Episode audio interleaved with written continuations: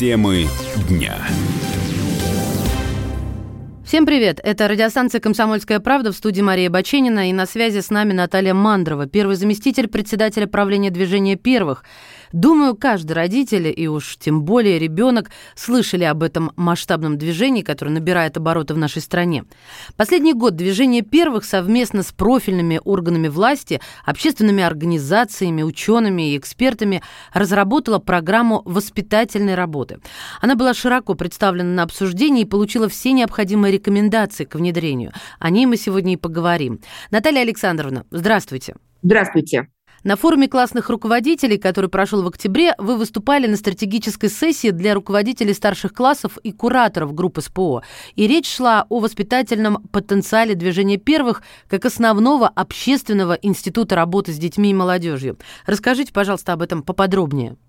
Ну, смотрите, самое важное, наверное, это то, что программа воспитательной работы движения, она родилась в диалоге. А, действительно, вы абсолютно правы, он длился, в общем, практически год а, с того момента, как был а, подписан указ о создании детского движения, вышел федеральный закон и началось формирование движения первых. Оно родилось благодаря объединению детских и молодежных объединений, движений. 26 организаций стали учредителями. У них у многих за плечами многолетний опыт работы с детьми, с подростками, с молодежью. Часть организаций, которые вошли в движение, являются правоприемниками пионерской организации.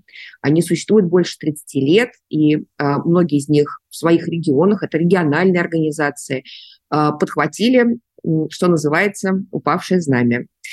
Но не прекратили работу с детьми начали проводить лагеря, обосновались в домах молодежи, а, в домах творчества. Есть детские организации, которые продолжили существование на базе общеобразовательных организаций, то есть школ. И деятельность детского движения не прекращалась ни на минуту.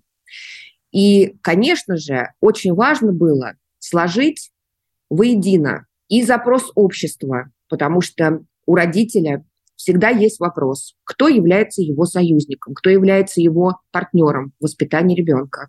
Мнение образовательных организаций, движений со всем их накопленным опытом.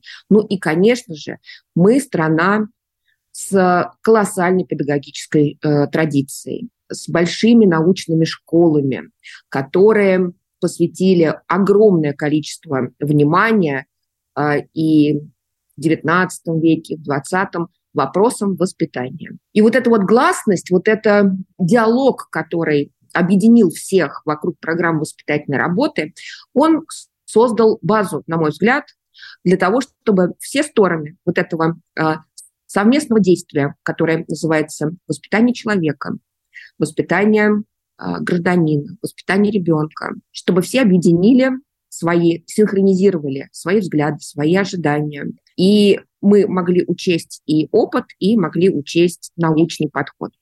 И вот э, на стыке вот этих всех течений родилась программа воспитательной работы. И мы ее представляли с июня в самых разных аудиториях, в том числе и в аудитории классных руководителей, потому что образовательная организация, конечно же, является одним из ключевых партнеров детского движения в э, реализации программы воспитательной работы.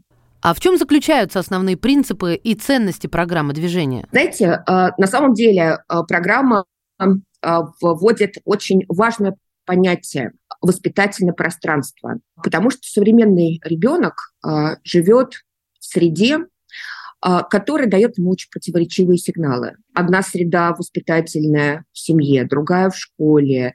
На него влияют СМИ, кино, компьютерные игры, улица, город становится воспитательной средой. И вот нам очень важно, чтобы в этой среде возникали такие островки воспитательного пространства. Это пространство приобретает педагогическую сущность, да, и э, нам важно вот эти островки э, их объединить, объединить воспитательное пространство. Именно поэтому движение э, ставит перед собой, э, ну, в общем, такую уникальную задачу прийти туда, где есть ребенок. Потому что очевидно совершенно, что в современном мире усилий образовательной организации и усилий семьи недостаточно для того, чтобы воспитать Э, полноценную личность, потому что огромное количество других э, сред оказывают э, влияние на его формирование. И очень часто это влияние не самое что называется, позитивное, да, и вот эта противоречивая среда, она очень часто не дает возможности достичь действительно вот того результата, на который рассчитывают и родители, и семья ребенка, ну и что говорить, конечно, и общество, потому что а, нам, конечно, очень важно, чтобы те поколения, которые в дальнейшем будут приходить, э, вырастать, это были поколения людей самостоятельных, ответственных, э, которые готовы брать на себя ответственность ответственность за собственную семью, за собственную жизнь, за то, что происходит в их подъезде, в их городе, ну и в стране, конечно. Организованного детского движения в нашей стране не было более 30 лет. Дети сейчас живут совсем другими ценностями, их жизнь состоит из двух частей – мир офлайн и мир онлайн. Что нужно сделать, чтобы в этих условиях сплотить их в одну живую, подвижную, интересную организацию? Мне кажется, что это очень сильно преувеличено, что э, современные дети э, как-то очень сильно отличаются от каких-то предыдущих поколений. Потому что, конечно же, сохраняется человеческая природа. А ребенку, как и э, современному ребенку, точно так же, как и людям, которые принадлежат другим поколениям, точно так же нужно чувствовать свою нужность, свою востребованность, а, получать подкрепление Э, своей компетентности, потому что все-таки детство – это тоже очень значимый э, участок жизни, кусок жизни. Э, это не подготовка к жизни, это сама жизнь. И современный ребенок, хотя вот я сказала, они не отличаются, нет, отличаются. Современный ребенок отличается от э, э, поколения своих родителей тем, что уже в возрасте 14-15 лет в каких-то сферах он может быть значительно компетентнее, чем, а, чем взрослые. И это в том числе связано с а, цифровой, цифровой эпохой. Потому что еще сто лет назад для того, чтобы стать взрослым, надо было обрести физическую силу, потому что это было общество индустриальное, где а, основу рынка труда и, в принципе, вот мира составляло производство. Человек должен был быть физически физически окрепшим для того, чтобы войти в мир взрослых. Сегодня это вот физическая скажем так, вот э, э, физическая сила, она не является определяющей. В первую очередь это э, и интеллектуальное развитие, и определенные навыки. И не случайно, не случайно сегодня огромное количество детей хотят работать и работают. Работают как фрилансеры, стремятся организовать какой-то небольшой бизнес, э, трудоустраиваются. Э, это как раз является свидетельством того, что готовность современного поколения к тому, чтобы войти в мир взрослых, она наступает намного раньше, чем предыдущие, предыдущие десятилетия. И вот эта потребность быть востребованным, самореализовываться раньше, чем ему достигла 18 лет, как раз является одним из основных таких мотивов, которые приводят ребенка в движение, потому что движение ориентировано в первую очередь на организацию социально полезной, социально значимой деятельности. Каковы роли преподавателей и родителей в программе движения? преподаватели, родители, наставники в детском движении, педагоги, это могут быть вожатые в том числе. Ну, мы называем их наставники. Это люди, которые а, именно как а, наставники а, помогают движению, работают с ребятами. Это люди, которые передают свой опыт. Это не, то есть э, там очень важно понимать отличия наставников движения от учителя. Учитель – это человек, который передает знания. И основной такой инструмент учителя – это урок – движение и его основной педагогический инструмент – это деятельность. Ребенок приходит в движение для того, чтобы реализовывать деятельность. Конечно, мы сейчас находимся на, э, в каком-то смысле на начальном этапе организации этой деятельности, но уже понятны э, уже понятны какие-то очертания. Это и волонтерская деятельность, э, которая очень востребована детьми. Это а, деятельность, а, связанная с а, с помощью старшим, участие в развитии среды городской, это экологическое движение детское, когда дети не просто изучают природу, а они активно включаются в разные программы по ее сохранению. И, в общем-то, старшее поколение, я вам хочу сказать, а, которое застало пионерскую организацию, помнит, как она была организована. Ведь вот эта, а, вот эта а, общественно полезная деятельность, она пронизывала буквально каждое направление. Вот. Есть какие совершенно фантастические вещи, про которые мы уже немножечко подзабыли. Но э, пионерскими, по, под шествием пионерских отрядов, например, э, находилось более 6 миллионов гектаров леса. Это были ага. детские лесничества, которые э, занимались, э, занимались сохранением лесов. 6 миллионов гектаров. Это колоссальный объем, понимаете? И в этом смысле э, наша задача современному ребенку дать как раз вот это поле э, участия э, в э, общественной жизни э, в стране. Друзья мои, прервемся буквально на несколько мгновений и вернемся в эфир радио «Комсомольская правда». В студии Мария Баченина и на связи с нами Наталья Мандрова, первый заместитель председателя правления движения первых. Темы дня. И снова здравствуйте. Это радиостанция «Комсомольская правда» у микрофона Мария Баченина, а в гостях у нас первый заместитель председателя правления движения первых Наталья Мандрова. В социальных сетях «Комсомольской правды» мы провели опрос среди родителей и спросили их, детские общественные организации и движения предлагают детям и подросткам возможность развития, образования и участия в общественной жизни страны. Членов таких организаций можно назвать современными пионерами. А как, по-вашему, насколько существование данных организаций актуально в сегодняшнее время? И могут ли детские движения помочь правильно воспитать новых членов общества? И мнения родителей разделились. Меньше всего, около 12%, набрал ответ «воспитанием детей должны заниматься родители». На третьем месте с результатом почти 16% был ответ «нет», но дополнительные секции или кружки нужны. На втором месте только если это действительно полезно для ребенка и помогает ему развиваться. За него проголосовали почти 20% родителей. И на первом месте ответ, набравший больше всего голосов, почти 53%. Существование таких организаций необходимо. Наталья Александровна, а какими методами, инструментами будет владеть педагог в воспитательной программе? Нам очень важно уйти от э, такого подхода мероприятийного, вот мы его так называем, когда дети привлекаются к э, организации проведения мероприятий ради самих мероприятий. Любое событие в детском движении, оно должно иметь общественную пользу, э, социальную пользу. Потому что только в таком действии рождаются и социальные навыки, которые очень важны для ребенка современного, потому что мы говорим и о командности, и об умении жить в коллективе, об умении жить в обществе. Это действительно непреложная истина, непреложный факт. Ребенок может быть э, необыкновенно интеллектуальным, необыкновенно знающим, но если если он не умеет взаимодействовать с людьми, с товарищами, не умеет работать в команде, он никогда не достигнет тех высот, которые, социальных высот, которые мог бы э, при том уровне э, э, своего интеллектуального развития. И это тоже очень важно понимать, что отсутствие социальных навыков снижает потенциал человека.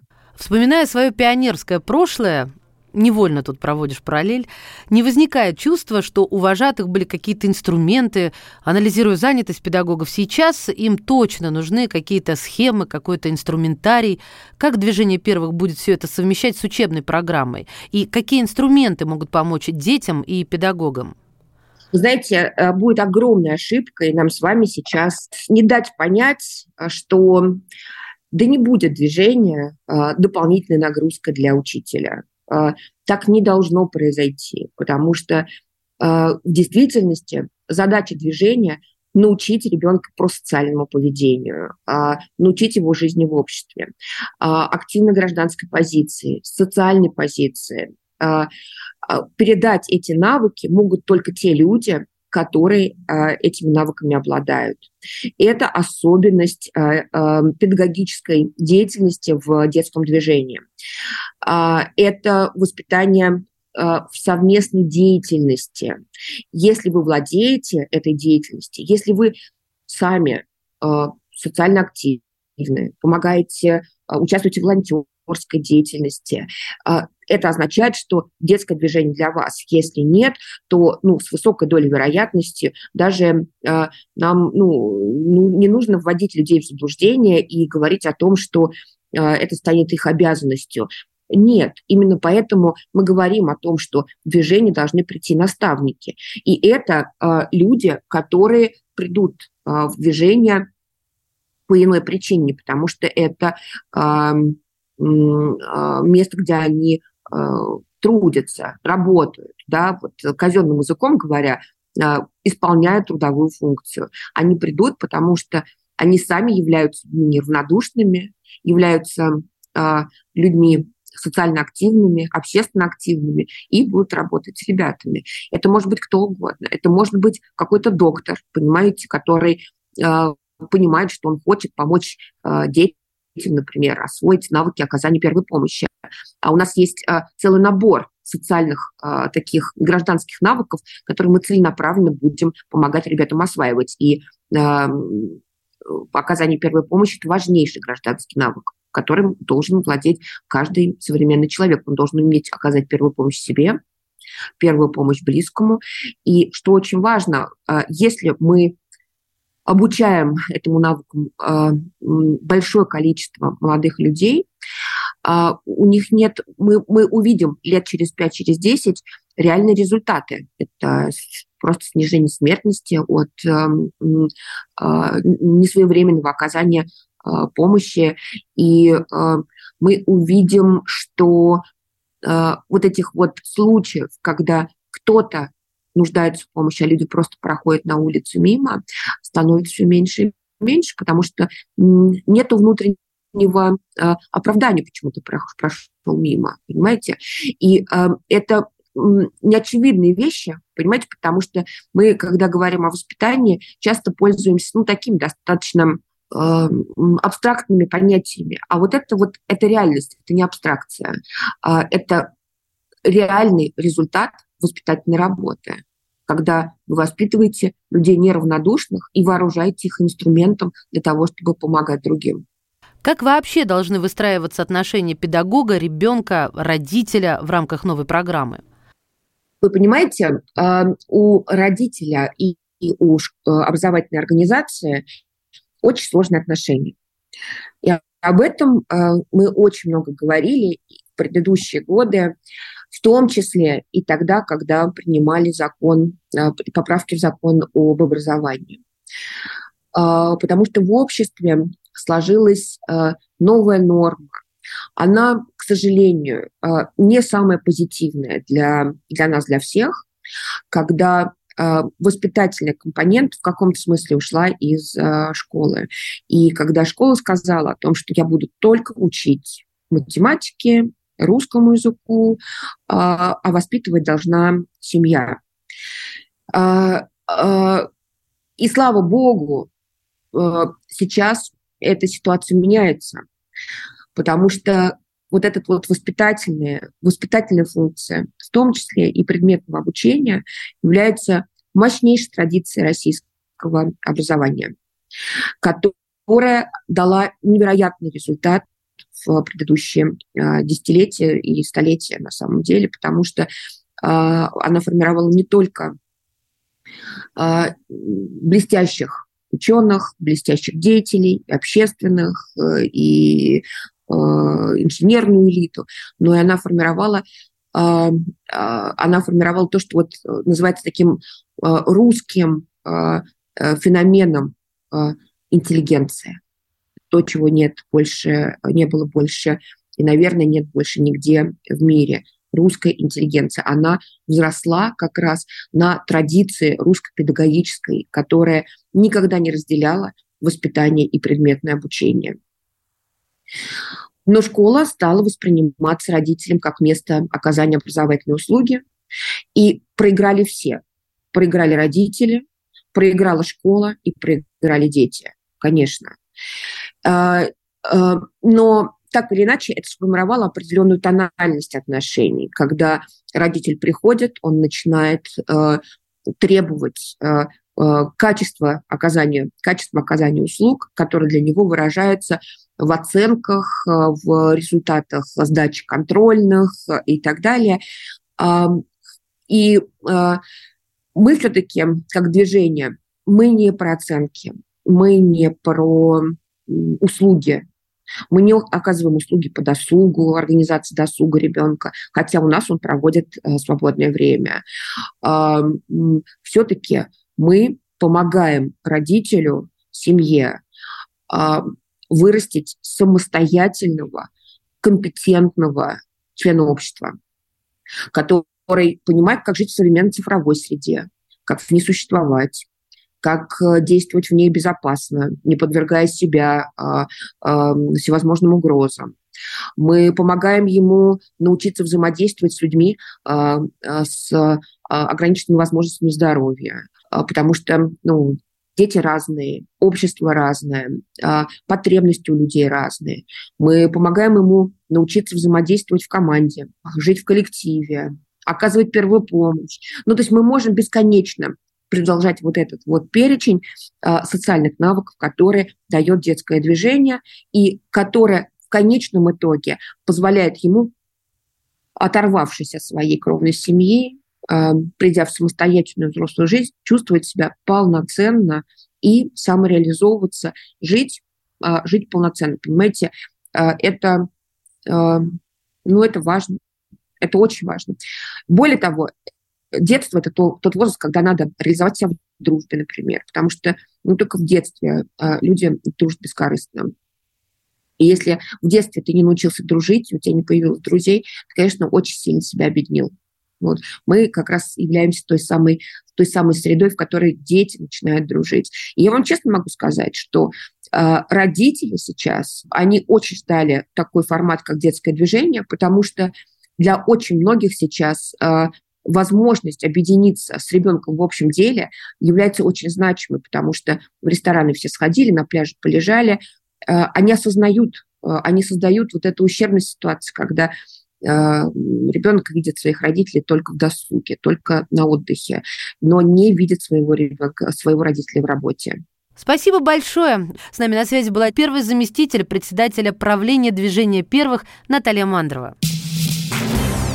Темы дня.